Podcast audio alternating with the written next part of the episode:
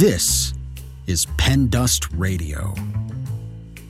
Welcome, all you literati, you lovers of words and tales, you who need a break in your hurried, harried lives. We have a salve for your soul with stories imaginative and original. Short stories, riveting fiction, and wildly creative nonfiction. Pen Dust Radio. Definitely not the same old story. Please visit us at pendustradio.com. This podcast is a production of Rivercliff Books and Media. We publish literary fiction and creative nonfiction. Learn more at rivercliffbooks.com.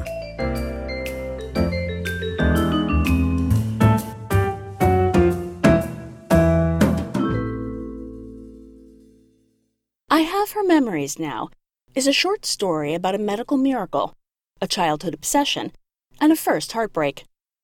The main character develops a dark and destructive obsession with a classmate. She also experiences the first real dreams of her future and her first crushing disappointment. Author Carrie Grinstead lives in Los Angeles with her husband Daniel and their dogs Pickle and Georgette. She works as a hospital librarian and can find just about anything on PubMed. This is a work of fiction. I Have Her Memories Now by Carrie Grinstead. Read by AJ Ferraro. I went to grade school with Marley O'Hagan, the world's first recipient of a double organ transplant. I despised her. As a toddler, she'd suffered three heart attacks and she lived only because a surgeon had figured out how to cut the heart and liver from a dead child and sew them inside her. Marley was a miracle of modern medicine, Mother said. Marley was always in the newspaper, and Mother liked to show me the pictures and read the stories aloud. In my nightmares, before I even met her, Marley sat before a roaring fire, eating pale flesh from a plate. I tried to scurry away, but only scurried in place. Marley peeled my skin back with her fingers and licked my blood gently. On the first day of kindergarten, a reporter crouched on the blacktop, holding a microphone to Marley's mouth. Mother and I joined a wide half circle of spectators who applauded every time Marley spoke. She was smaller than I expected, her wispy hair a brighter orange. Built like a teddy bear, with a puffy round face and protruding tummy to match. Beneath her eyes, wormy yellow scars marked the places where cholesterol once bulged through her skin. Soft fur covered her face and arms and glittered gold in the light of morning. Fur! I pawed frantically at Mother's purse. Why? I gasped. Why, why, why? Mother swatted my shoulder and hissed, Be quiet. Be nice. Marley tilted her head in my direction and smiled crookedly sleepily, as if she'd just been roused from the grave. I spewed a rainbow of cereal across the parking lot, and the reporter glanced at me and laughed. I, too, was a miracle. Because of modern medicine, Mother didn't need a man to have a family. Alone, her body had created life kicking legs and pulsing heart, hands to grasp, and mouth to eat. In my earliest years, she held me while the days closed over our little house. She touched me toe by toe. She smiled to make me smile. Mother held me in the living room with the long, cold fireplace. Mother held me in her bedroom, where shoeboxes hid treasures my footprints and a lock of my hair, dried flowers, notes too faded to read, endless clippings from the newspaper. Mother held me in the doorway that opened to our untended garden. Crickets trilled, and ferns curled along the fence in the shade of a neighbor's maple tree. A cluster of purple coneflowers persisted, year after year. Marley gave off a stale, sweet smell that overpowered the crayons and glue and snot in our kindergarten classroom. Her voice was raspy like my chain smoking uncle's. She was dumb, couldn't learn her letters, and was constantly falling asleep. Yet the teacher fussed over her, and she always got to take our classroom hamster home on weekends. In my dreams, she ate him. Our classmates liked her well enough. The ones who took gymnastics lessons made a big production out of treating her like any other girl. Fat kids and nose pickers loved to pet her arms and ask her to lift her shirt and show her surgical scars. I was disgusted by this and fascinated. I hated and feared Marley, but in my own way, I was as obsessed as Mother. I wanted to forget the scars, and I wanted to touch the scars. I wanted to peel their edges loose with my fingernails. I made no friends at school, and I was neither praised nor punished. I sang at moderate volume and colored acceptable hand puppets. I ran wild on the playground. A flip over the monkey bars, a dash across the balance beam, a twirl in the middle of the wood chips. Never more than a few seconds in one place, lest anyone try to play with me. Never an instant of stillness, lest I draw the attention of the playground monitors. The teacher told Mother I was doing fine, just fine, no problems, fine, and Mother said, What is that supposed to mean? Does she even know who you are? She didn't, and I successfully avoided everyone until Halloween, when Mother sent me to school with 20 pieces of off brand chocolate taped to greeting cards. We drew ghosts and headstones on paper bags, then raced around the classroom screaming, Trick or treat! in each other's faces and spilling fruit punch all over ourselves. We might as well have been a swarm of flies, for all anyone noticed anyone else, but I was careful, even so. When Marley was by the cubbies, I veered to the door. When Marley fed candy corn to the hamster, I crawled under a table. I moved in constant opposition to her, even at the cost of the good candy that the gymnasts had brought.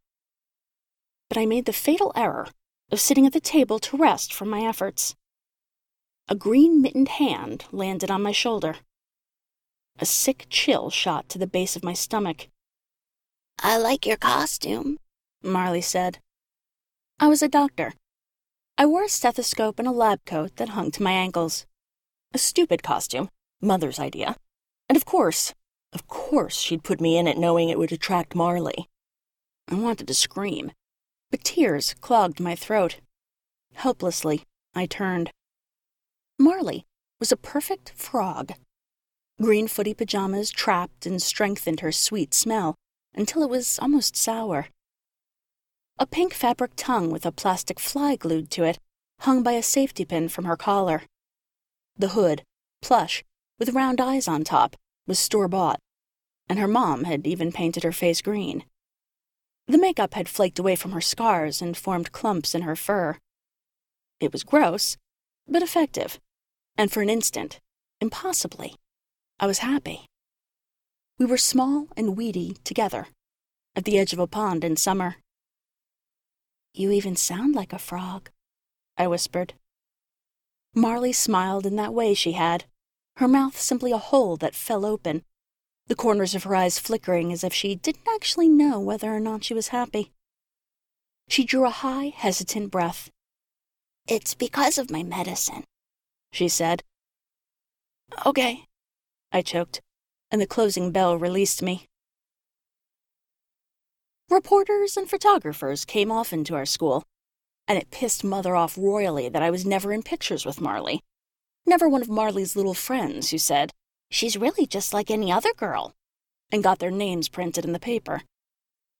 All through the dark winter, she'd charge into my bedroom with the latest story in hand, wanting to know why I didn't tug the reporter's sleeve and make a comment.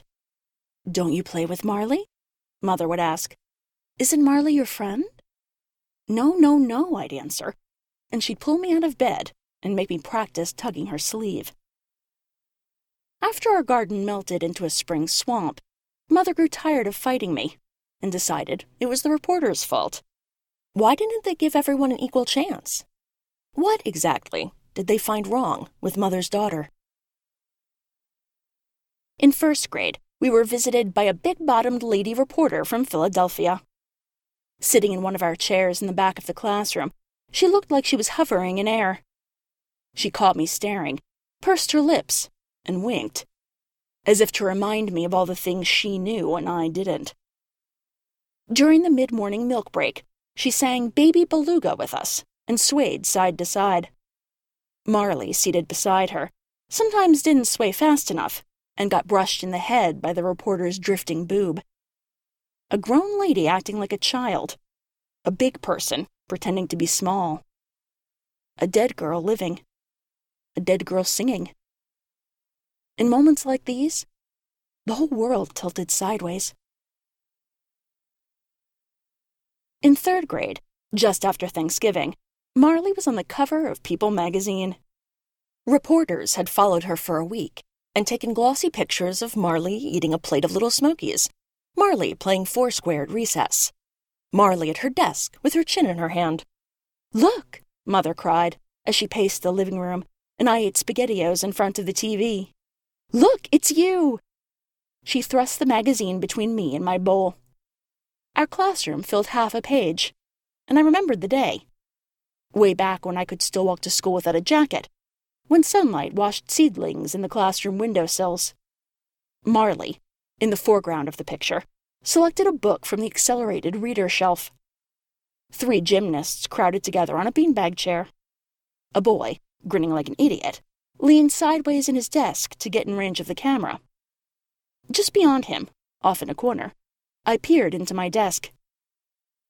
The afternoon before, I'd been detained after school and made to take everything out scrub away pencil shavings, dried glue, and bits of my fingernails, and put my school supplies back in neatly.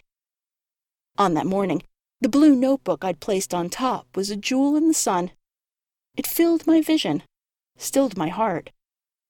By Thanksgiving, it was once again buried in the unholy mess of my desk. Mother showed me the picture, and I felt a pang of longing, but I said, Yeah, so, and slipped the tip of my tongue through an O. Mother followed me around the house, reading the story. Marley worked with a tutor every day after school. Marley liked to play catch with her dad and help her mom in the kitchen. When Marley grew up, she wanted to write a book called In the Darkness. It would be about the things she thought of while lying awake at night, and about all the pets she'd had. Isn't that the sweetest thing? Mother gasped. Then, Mother had an idea. I'm a mom, too she declared. There's no reason I can't call another mom and set up a sleepover. I cried. I pleaded. But two nights later, Marley showed up at our house with her pajamas and a pillowcase. We ate pea soup and watched the facts of life. Marley sang the theme song, and her rasping voice loosened my teeth from their sockets. I pressed my hands to my ears, squeezed my eyes shut, and begged, Shut up! Will you please shut up? When I opened my eyes, Marley was fiddling with a bit of loose carpet and staring mildly at the TV. How come you never talk? she said. We can talk about school if you want. Mother brought pillows and blankets into the living room. This will be fun. When I was a little girl, I loved camping out in the living room. Fun was not really the reason. The reason was that my bedroom, intended as a storage closet, was big enough for a twin bed and a bureau, but little else. Still, I accepted Mother's living room campout plan and pretended it was fun. Because as soon as Mother went to her room, I would make a break for mine. I would close the door, hide deep under the covers, and forget that Marley O'Hagan was in my house. Mother spread a quilt across the carpet. She propped two pillows against the hearth and patted them vigorously. There, perfect. A nice little bed. You girls get tucked in, and I'll read you a story. I snorted as she left the room. When did Mother ever read anything but the paper? Was she going to read Marley a story about herself? Mother returned with a large green volume, Elves, Fairies, and Other Little People, a book I'd often admired at the mall. It contained lush drawings of fawns hiding among riverbank rushes, a list of worldwide elf sightings, and details of leprechaun behavior. It had no stories, and Mother would have known that if she'd bothered to open it before buying it. Oh, Mother, Mother, Mother, with her thinning hair and hollow eyes. She thought she knew me because she'd made me. She thought she was sophisticated because she owned a little house, She thought we were special because a miracle girl lived in our town. Marley slipped politely beneath the covers. I sat on the hearth. Mother laughed. What are you doing? Get in bed. I want to sit here. What are you talking about? It's cold and hard there. Get in your nice warm bed with your friend. Marley lay patiently on her back, furry arms resting above the blankets. I shook my head, and Mother tugged me away from the hearth. No! I screamed. I kicked and struggled, tangling the blankets. Mother, stronger than she looked, pushed my shoulders and got me down on one knee. I dropped low, rolled free, and ran for the bathroom. Mother caught me by the ankle, and I fell headlong into the hallway. I curled into a tight ball, but Mother pursued her advantage and pried me open. She pinned my shoulders to the floor and clamped my hips between her knees. She blocked out the ceiling light, and into her darkness I shrieked, I don't want to feel the fur! Mother gave a single sharp gasp. She leaned closer, closer, until her narrow nose and disbelieving mouth hovered inches from mine. Her breath smelled empty as snow. That's mean. That's shallow. That girl has already suffered so much. Mother would have talked on if I'd let her, stacked argument on top of argument until I could no longer see. I gritted my teeth and cried, She's a monster! I hate her! with such force that Mother tilted back, loosening her legs just enough for me to crawl free. I scrambled to the bathroom. Fine! Mother screamed. Nice girls get to listen to bedtime stories. Mean girls don't. Icy air leaked around the edges of the bathroom window. Pipes in the walls thudded.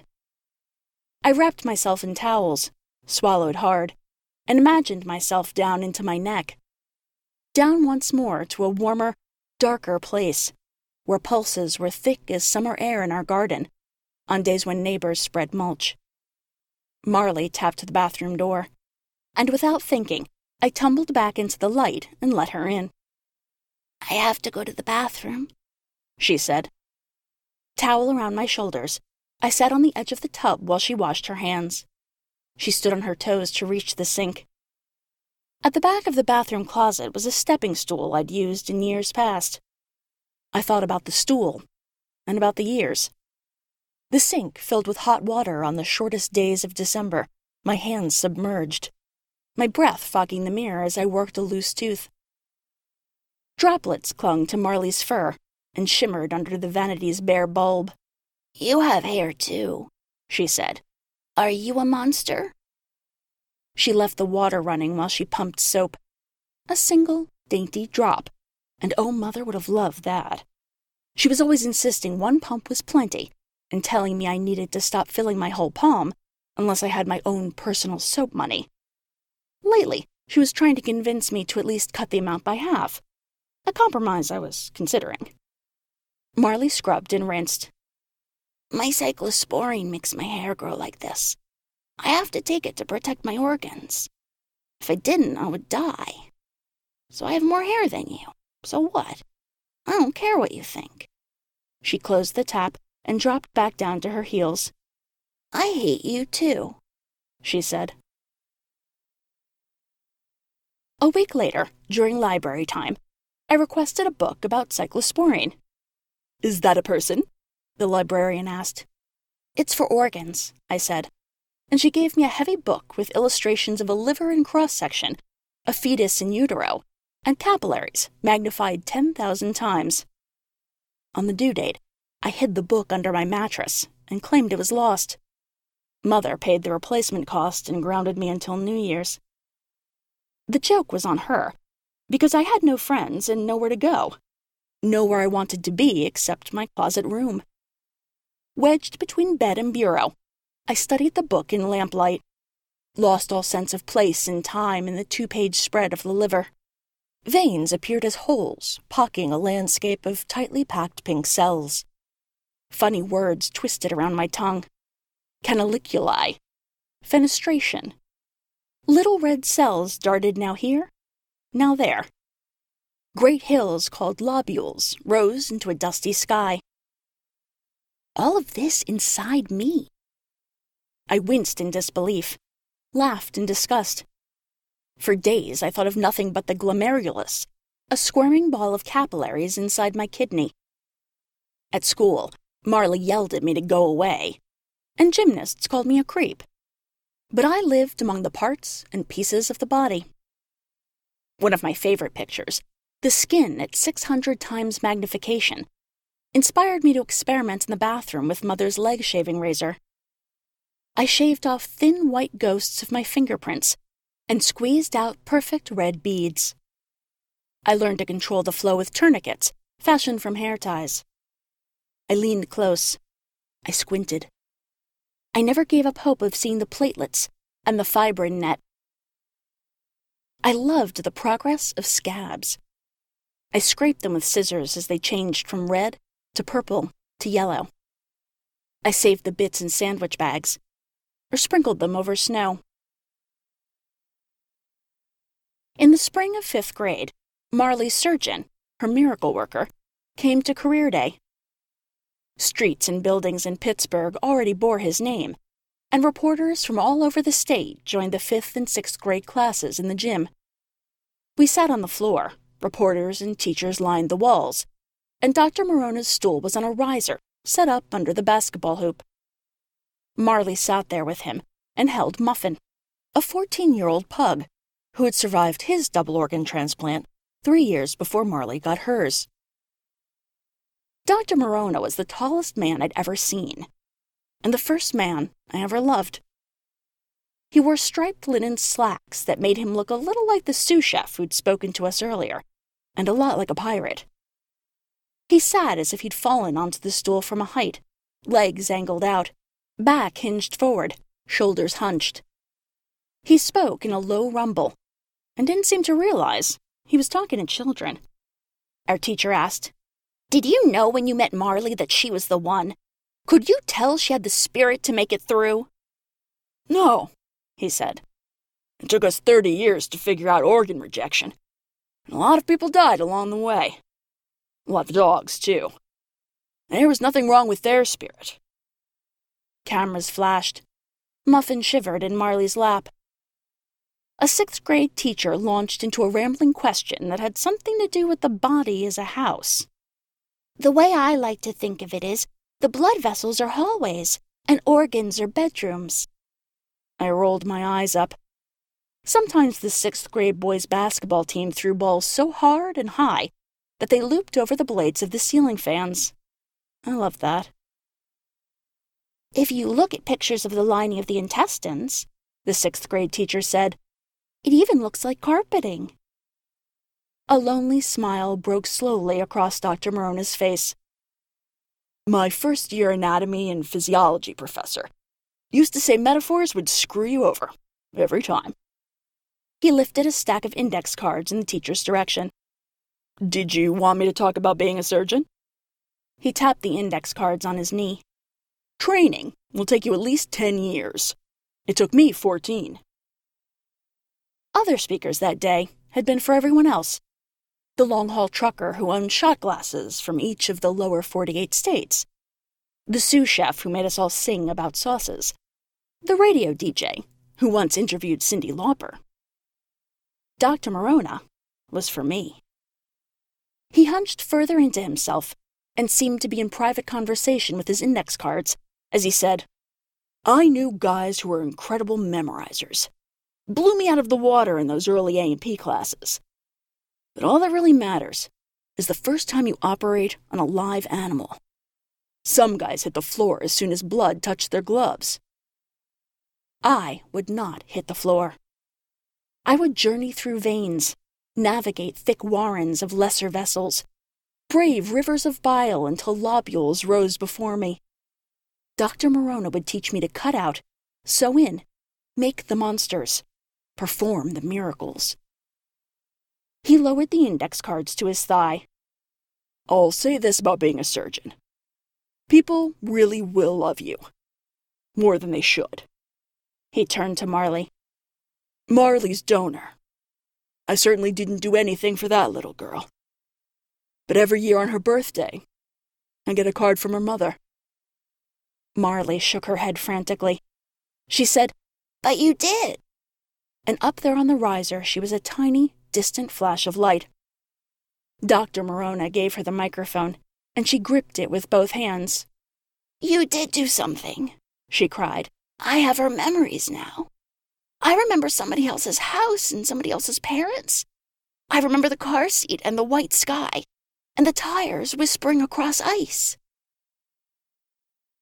The gym was startled into silence, and for that, I loved Marley. Teachers stood with jaws unhinged. Cameras hung stupidly around photographers' necks. Laughter rolled up from my stomach and was just about to exit my mouth when the gym dissolved into chaos. Kids talked at once, reporters screamed questions, and photographers tried to get one last shot as Dr. Morona, Marley, and Muffin exited through a side door.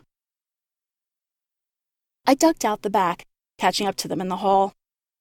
Tiny Marley, giant Dr. Morona, Muffin in harness behind them, jolting a bit with every step, as if the floor were electrified. I followed them outside, slipping through the heavy metal door just before it closed. Marley carried Muffin down the concrete steps to the parking lot and set him near a grassy crack in the blacktop. Muffin was too frail to hold himself up while arching his back to do his business.